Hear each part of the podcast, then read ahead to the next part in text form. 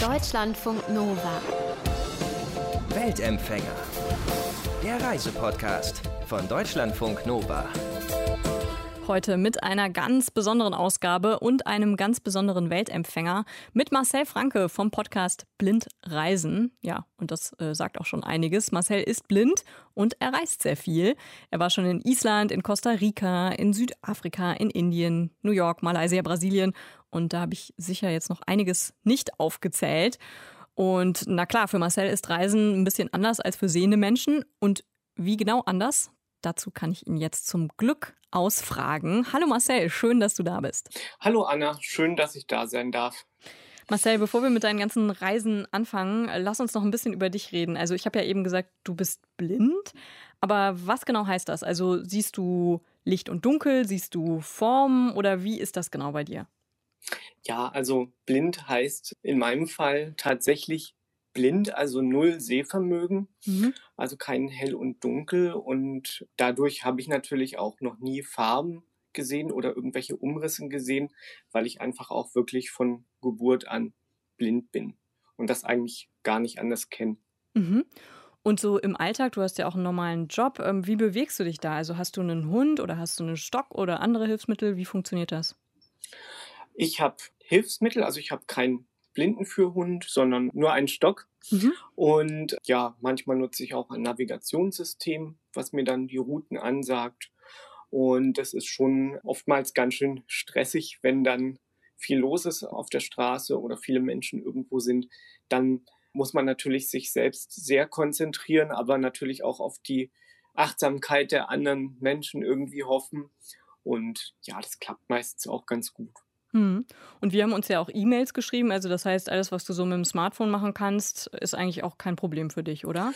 Genau, also mit dem Smartphone kann ich sehr gut umgehen aufgrund eines Screenreaders, also einer Sprachausgabe, die mir die Bildschirminhalte vorliest.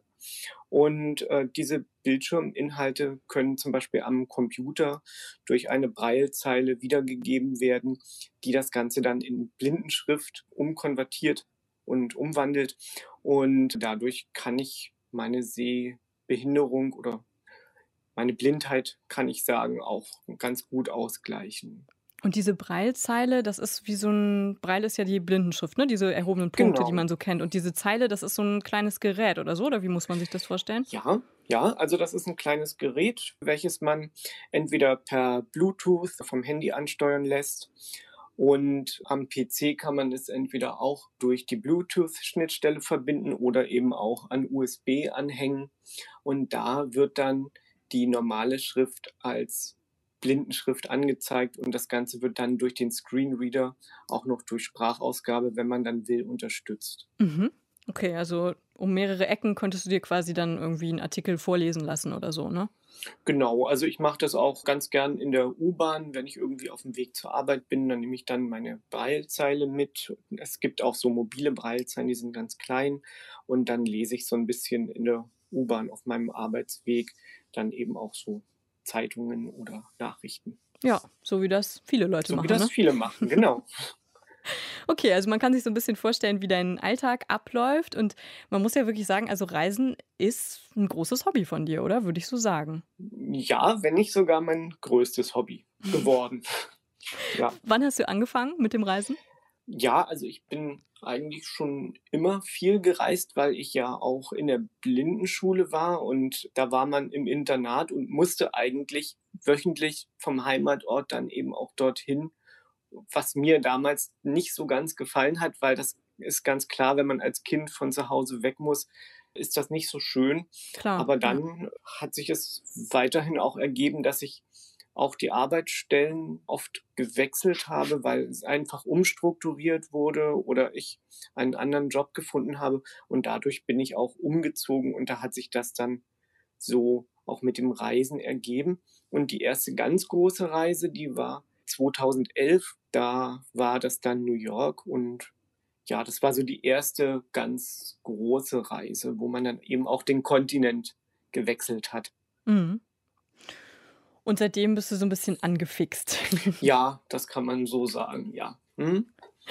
Was ich super, super spannend finde und ähm, was ja auch echt so ein bisschen so ein Glücksfall ist für uns hier im Podcast. Du machst ja keine Fotos von deinen Reisen, ne? aber du machst ein Audiobilderalbum. Und was genau ist das? Kannst du mal erklären?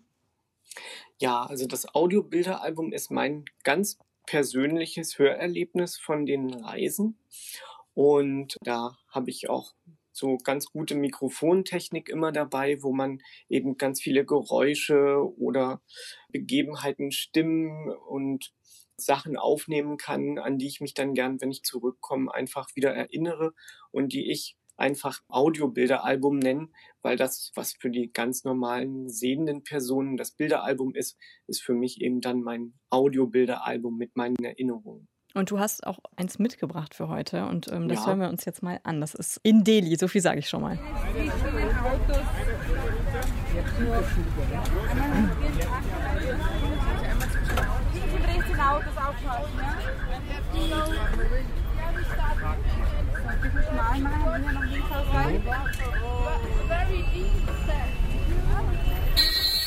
Boah, da schrecke ich jedes Mal zusammen.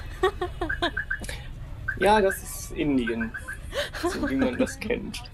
Ja, da passiert ganz schön viel. Also man hört wirklich ganz schön viel, selbst wenn man jetzt nicht dabei war. Ja. Äh, erzähl mal, wo das ist, was da los war, an was erinnert dich das? Ja, das war in Delhi 2016. Da habe ich mit meiner Frau eine Indienreise gemacht und das war dieses goldene Dreieck, also Delhi, Rajasthan und dann auch Agra mit dem Taj Mahal. Mhm. Und da waren wir gerade auf dem Weg zu einem Markt, zu einem großen Markt. Und mh, hm, da war auch noch meine Frau im Hintergrund, die gesagt hat, hier links und rechts sind Autos, weil man da einfach ganz schmal durchgehen muss und Bitte schmal machen, hat das, sie gesagt. Genau, genau, bitte schmal machen, weil man muss halt dann auch viel beschreiben. Das ist auch das, wo durch Beschreibungen leben natürlich dann auch die Bilder in meinem Kopf und die, die das Reisen auch ausmachen. Also da sind ganz gute Beschreibungen immer sehr hilfreich. Mhm. Das heißt, da hattest du jetzt sie dabei, die dich so ein bisschen auch gelotst hat. Genau, so ist es, ja. Mhm. Verreist ihr denn oft zusammen oder verreist du lieber alleine oder in Gruppen oder wie ist das bei dir? Ja, am liebsten natürlich zusammen. Und es ist aber auch so, dass sie mich auch reisen lässt. Wenn sie mhm. keine Zeit hat, dann kann ich dann auch alleine reisen. Und das ist eben auch so, dass ich schon auch weite Strecken alleine geflogen bin. Einmal auch nach Kapstadt, weil da hatte ich mich dann noch mit Leuten getroffen, in Kapstadt aber erst.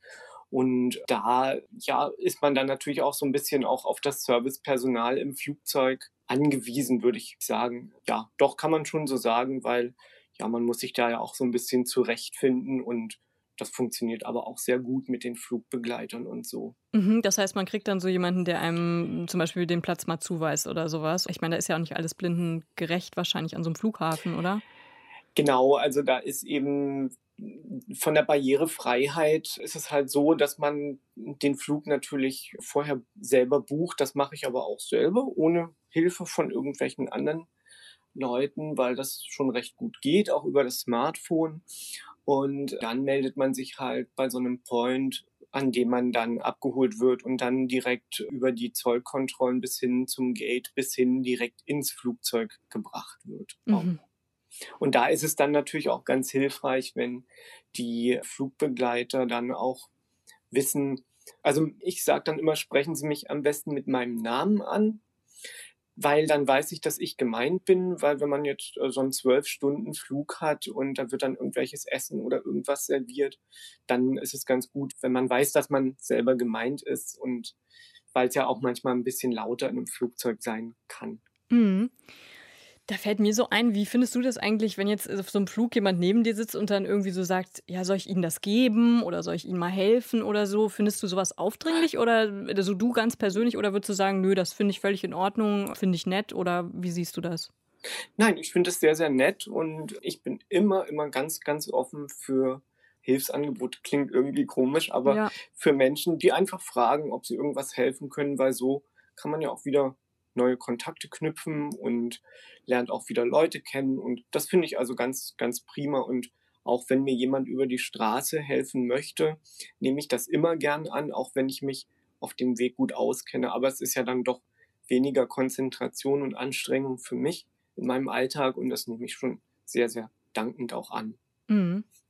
Ja, das ist auch was, was ich mich so gefragt habe. Du nimmst ja zum Beispiel jetzt da in Delhi auf dieser Straßenkreuzung. Du hörst das, du hast das wahrscheinlich auch gerochen, ne? Also riecht das dann? Hat es da noch irgendwas gerochen? Ja, ja? Also Delhi ist, ist so das heftigste aller, also Indien sowieso ist das, hm, ja, wie soll man sagen, das von uns von unseren Vorstellungen am weitesten entfernte Land, was ich je bereist habe, weil alles eben wirklich so anders ist. Ja, es, ist, es herrscht halt irgendwie totales Chaos. Also entweder, ich sage immer, entweder liebt man es oder man hasst es. Ich liebe es, weil äh, ich auch schon äh, nette Leute dort kennengelernt habe. Also die Inder speziell, die interessieren sich wirklich für Leute, die aus Europa kommen und das ist auch echtes Interesse. Also da wird man auch mal angehalten, wird gefragt, ob man also nicht man selber fotografiert, sondern ob man fotografiert werden darf. Das fand ich ganz spannend irgendwie. Mhm. Und ja, man wird ja bei uns so ein bisschen so erzogen, ja, das geht den anderen nichts an oder man muss immer pünktlich sein und das muss alles so ordentlich sein. Also das kann man in Indien alles mal ganz getrost beiseite schieben, weil nichts so klappt, wie man sich das denkt, dass es dann klappen würde.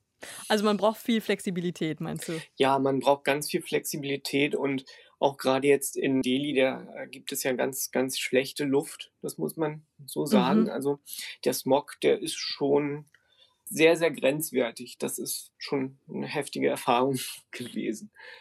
Und dir hat es aber trotzdem gefallen, obwohl es so eine Flut für die Sinne und chaotisch war? Ja, also gerade das hat mir, glaube mhm. ich, am meisten gefallen, weil man auch ganz viele Erfahrungen dort macht, die man eigentlich jedem mal wünscht, der noch nie woanders gewesen ist. Und ja, man schätzt einfach auch vieles mehr, wenn man dann solche Erfahrungen mal gemacht hat. Ja, du meinst, dass wir hier auch so einen gewissen Wohlstand haben und so weiter? Ja, mhm. genau. Und dass wir uns eigentlich, obwohl ich mich da gar nicht so gern mit dazu zähle, aber über Dinge aufregen, über die es sich überhaupt nicht lohnt, aufzuregen. Denn wenn man mal in anderen Teilen der Welt war, lernt man, worüber man sich tatsächlich im Leben aufregen kann. Mhm. Oder auch nicht. Ihr wart ja tatsächlich, glaube ich, hast du gesagt, auch mit so einer Gruppe da, ne, die speziell für Blinde so eine Reise angeboten hat, oder? Das gibt es also auch? Ja, das gibt es auch und das ist auch eine ganz tolle Sache, denn da sind die Reisen auch zugeschnitten für blinde und sehbehinderte Menschen. Obwohl man sagen muss, zugeschnitten, das klingt immer so, dass man da jetzt was Großartiges machen müsste.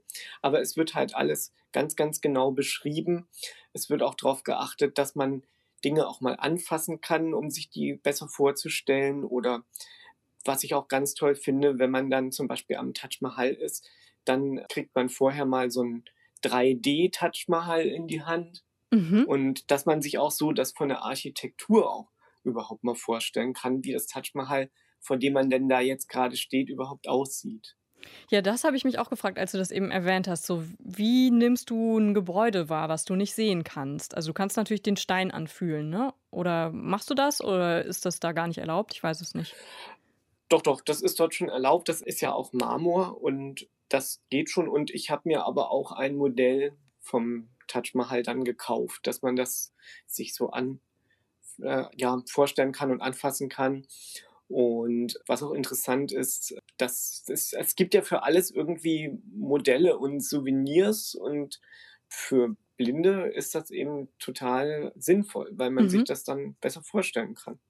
Okay, also das ist schon mal was, wie du so eine Sehenswürdigkeit, so ein Gebäude wahrnehmen könntest. Wenn du so eine kleine, ich weiß nicht, kleines Modell von so einer Pyramide oder so hättest, dann kannst du genau. dir vorstellen, wie das aussieht. Genau, ja, mhm. richtig. Weißt du noch, wie sich das angefühlt hat, der Marmor vom Taj Mahal? Ja, also ganz edel, auf jeden Fall, ganz glatt. Mhm. Und die haben uns dort auch gesagt, dass keine Autos zum Taj Mahal dürfen, weil einfach auch von der Umweltverschmutzung her würde das dem Stein und dem Marmor sehr zusetzen. Und ich weiß auch, dass wir dort auf einem Parkplatz gehalten haben und dann mit so Pferdewagen dorthin gefahren sind. Und jetzt gibt es aber schon mittlerweile Elektrobusse, die die Leute dann vom Parkplatz direkt dorthin fahren. Mhm. Also das heißt, ein Modell anfühlen ist für dich gut. Du hast gesagt, du hörst natürlich klar, Verkehr und so weiter hörst du. Haben wir eigentlich eben geklärt, wie es jetzt in Delhi riecht? ich weiß gar nicht, ob wir es beantwortet haben. Äh, ich glaube, ich habe es gar nicht beantwortet. Es riecht irgendwie nach allem. Also nach ganz viel nach Essen von den Straßenständen und natürlich auch nach Abwässern und nach, also wenn ich mich so an diesen Markt erinnere, dort ist es ja so, das Abwassersystem bestand einfach irgendwie aus einer Rinne, wo die Leute von den Marktständen einfach diese Sachen, die sie da haben, dann wirklich auch reinschütten. Oder für mich war also ein bisschen erschreckendes Erlebnis, dass die Hühner dort, die dort verkauft werden, äh, vor Ort auch geschlachtet werden. Mhm. Das habe ich auch direkt mitbekommen. Also das hört man ja, ja bestimmt auch. Das hört man auch und dann kommt man schon ins Nachdenken, obwohl man natürlich auch sagen muss, klar, wie sollte es auch anders sein? Also wir wollen halt, derjenige, der Fleisch essen möchte, der muss das natürlich auch aushalten. Ja. Ja, das stimmt natürlich. Also du hörst, du riechst natürlich, du kannst so Modelle anfühlen. Wir haben vorher einmal auch darüber gesprochen, dass für dich das Wetter tatsächlich auch wichtig ist. Ne? Also zum Beispiel, ob es sehr windig ist, das spielt für dich auch eine Rolle auf Reisen, ne? Ja, also nicht nur auf Reisen, eigentlich auch in meinem gesamten Alltag.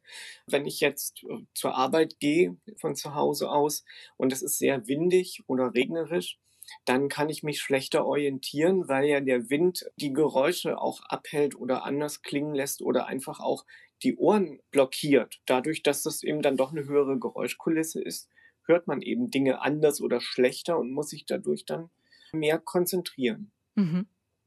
Und tatsächlich äh, haben wir ja schon gesagt, dass du die Audiobilderalben hast und die so als Gedächtnisstütze oder wie so ein Bilderalbum nachher auch anhören kannst. Und du hast uns ja noch ein zweites mitgebracht und da hören wir jetzt einfach mal rein. Ups. Hm. Das hört man schon die hier gucken, dass wir, äh, dass wir gleich Instruktionen kriegen. Ich gebe dir mal dein ein. Ja, danke schön.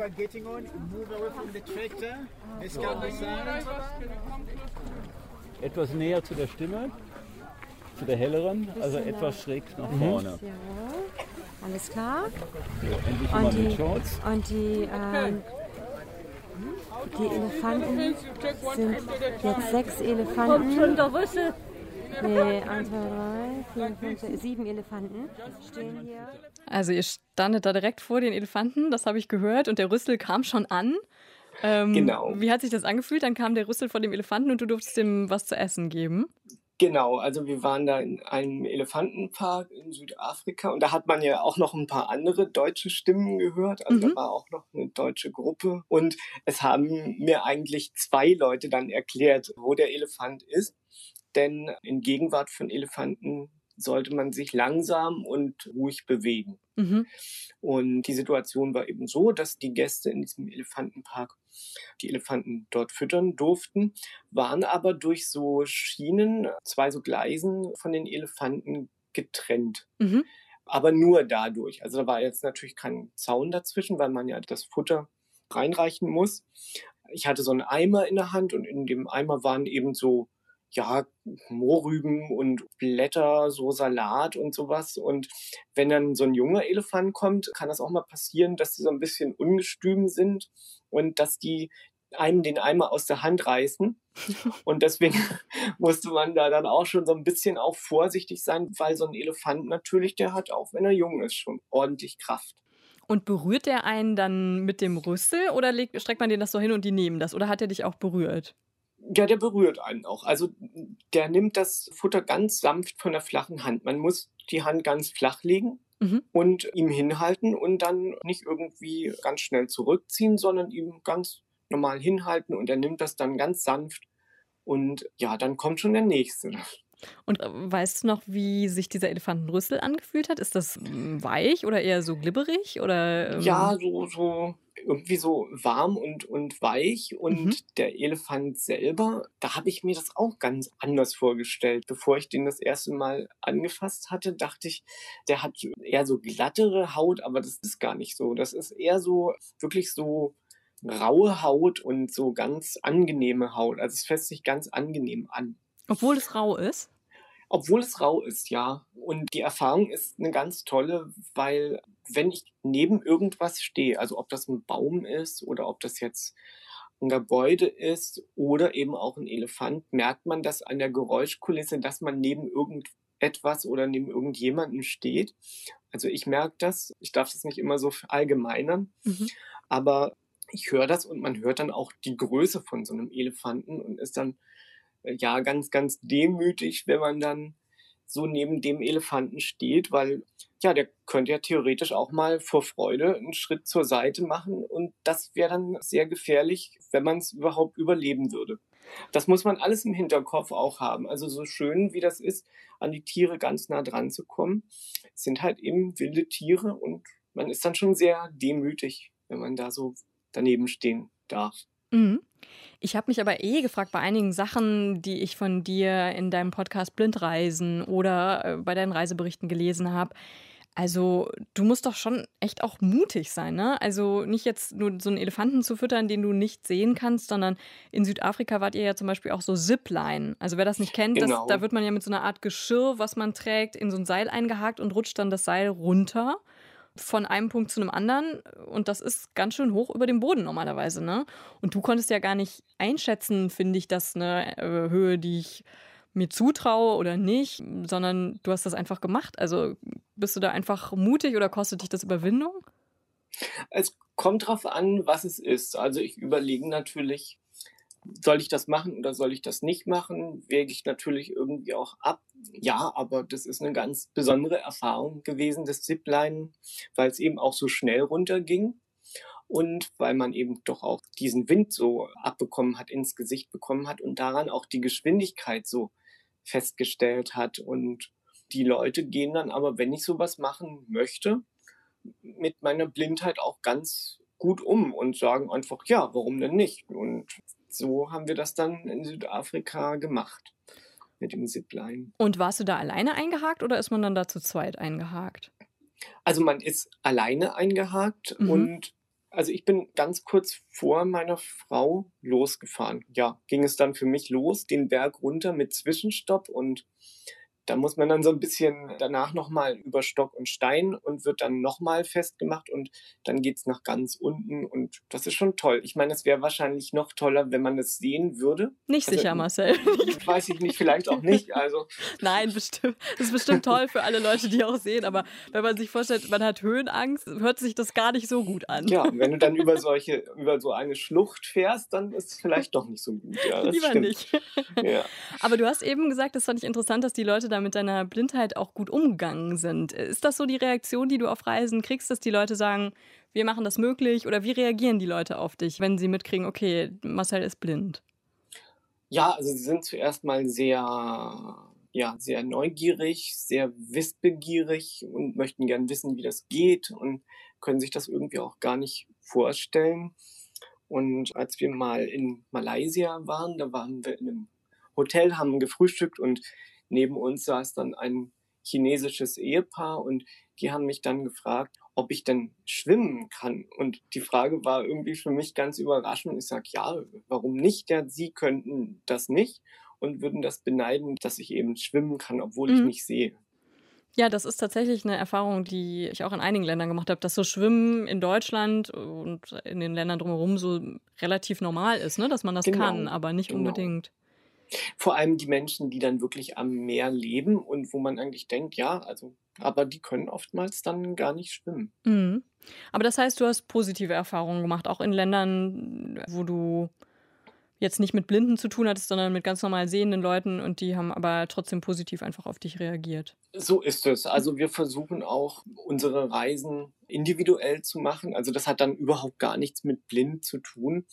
Für mich geht die Reise dann los, wenn ich die selber vorbereiten kann. Also wenn man so überlegen kann, wo übernachtet man oder was möchte man an dem Tag machen, was möchte man sich anschauen. Und ja, da ist halt eine gute Planung und eine gute Vorbereitung auch wichtig für mich. Und wie machst du das? Also du kannst ja nicht mal eben Google Bildersuche oder Instagram anschmeißen und sagen, ah, dieses Hotel sieht super aus, da will ich hin. Das ist ja keine Option für dich. Wie bereitest du dich dann vor? Ich versuche so viel wie möglich zu lesen über die Orte und über die Hotels und über die Infrastruktur, die es da so gibt. Und mir hilft da auch Wikipedia und Lega Wiki Voyage sehr. denn da stehen manchmal ganz oder oftmals ganz, ganz detaillierte Sachen drin, wo man sich dann schon gut vorbereiten kann. Und für mich ist halt da in dem Fall Vorbereitung irgendwie auch alles. Mhm. Und was ist dann entscheidend für dich zum Beispiel, wenn du ein Hotel aussuchst? Also was sind da die Kriterien, dass du ein Hotel gut findest? Kann ja jetzt nicht der Mehrblick sein, wenn ich das mal so Nein, nein, das nicht. Das wäre dann höchstens für jemanden, der mich begleitet, interessant. Klar, für deine Frau, Raffaela heißt die, Genau, ne? Das wäre gut. genau, das wäre gut. Und es kommt halt auch drauf an. Also wir möchten meistens, dass das entweder am Strand liegt, wenn wir uns wirklich ausruhen wollen. Mhm. Also Urlaub ist für uns nicht nur ausruhen, sondern eben wirklich auch viel kennenlernen. Aber zwischendurch will man sich auch nochmal ausruhen und Ja. braucht ja auch ein bisschen Ruhe. Und dann ist der Strand schon sehr, sehr schön.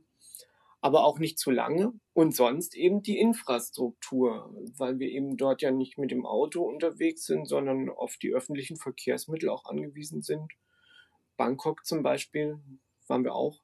Wenn man da so äh, die Infrastruktur, also U-Bahn vor der Tür oder eben, die haben ja da diese Hochbahn, Mhm. das ist schon wichtig so. Also auch, wo man abends mal essen gehen kann und so weiter und wo man mal so einen Markt hat, wo man eben auch einheimische Produkte mal kaufen kann. Das sind so die Kriterien auch. Mhm. Und, und wenn du dann da bist, nutzt du da eigentlich bestimmte Apps oder irgendwas, was dir hilft? Also du hast vorhin gesagt, du hast ein Navi im Smartphone, was dir auch so ein bisschen ansagt, wie du dann laufen musst? Oder wie funktioniert das? Ja, also ich habe aber auch ein Navi, das ist ein Standalone-Gerät, kann man sagen. Also das ist direkt für blinde Menschen kreiert worden und das sagt einem dann auch an, wenn eine Kreuzung vor einem ist und auch wie die Kreuzung beschaffen ist, ob das zum Beispiel eine Dreierkreuzung oder Viererkreuzung ist. Und das sagt einem dann natürlich auch, wenn man abbiegen muss. Aber da ist man natürlich ja auch auf das GPS angewiesen, welches nicht ganz so genau ist. Und da muss man dann im Zweifelsfall nochmal fragen. Und da lade ich mir dann die Karten von dem jeweiligen Land runter vorher. Oder sonst kann ich natürlich auch mit Apps arbeiten wie Google Maps. Das geht auch.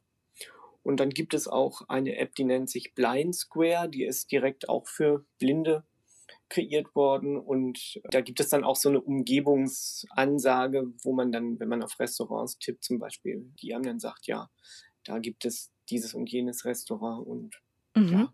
Also so ein bisschen, wie man das vielleicht von Google Maps auch kennt, aber besser beschrieben. besser beschrieben und vor allem auch barrierefrei von der App her, weil App ist nicht gleich App. Also manche haben ganz viele Bilder, die dann aber nicht beschriftet sind. Das heißt also, die Sprachausgabe liest das dann nicht richtig vor und dann wird es natürlich kompliziert. Mhm. Also es kommt immer darauf an, wie gut so eine App programmiert ist. Mhm. Wir sind schon fast durch. Ich habe so viele Fragen an dich, aber ich muss mich ein bisschen kurz fassen. Was ich dich auf jeden Fall noch fragen möchte, ist, was würdest du gerne mal machen? Also hast du eine Reise, wo du sagst, die würde ich auf jeden Fall noch gerne in den nächsten, in der nächsten Zeit antreten? Das ist ja im Moment ein bisschen schwierig vorauszusagen, aber gibt es was, was so dein Traum wäre? Ja, und zwar, da bin ich auch schon so ein bisschen dabei, weil das ist, kann man sagen, ein Großprojekt und das wäre eine Weltreise.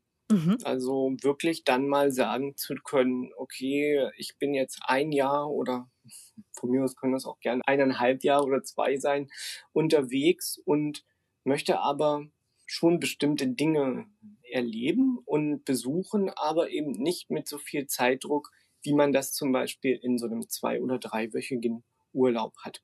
Also wenn ich so überlege, wir waren 2019 in Brasilien und waren an verschiedenen Orten in Brasilien und haben aber wirklich, weil das Land so groß ist, ganz, ganz viel Zeit im Flugzeug immer verbracht, um zum Beispiel von Rio nach Manaus zu kommen, zum Amazonas. Und danach ist man erstmal ganz schön geschafft, weil man ja so viel auf der Agenda irgendwie hat. Und das möchte ich ja mal so dieses freie Reisen erleben. Mhm. So ein großes Projekt von mir. Und weil du gerade gesagt hast, ein paar Sachen würdest du dann auf jeden Fall gerne machen. Also zum Beispiel ohne Flugzeug einfach mal über den Landweg reisen. Genau, genau. Also zum Beispiel auch Dinge vielleicht noch mal ein bisschen vertiefen. Also was mir noch so fehlt, ist zum Beispiel Australien, Mhm. Neuseeland und dann auch Indonesien zum Beispiel. Also so, wir kennen zwar den südostasiatischen Raum schon so ein bisschen, aber so Indonesien, das ist noch mal was. Oder Sumatra oder diese Orte, die man einfach wahrscheinlich nur einmal im Leben besucht. Mhm. Ja, Marcel, dann hören wir uns vielleicht auch nochmal wieder, wenn du dann deine Weltreise angetreten ja, hast. Sehr, sehr gern. Machen wir gern nochmal was aus. Also, vielleicht hört ihr nochmal von Marcel hier bei uns, wenn er dann auf seiner Weltreise ist. Marcel Franke war das und von seinen Abenteuern im Ausland erzählt er auch in seinem Podcast Blind Reisen. Deutschlandfunk Nova. Weltempfänger.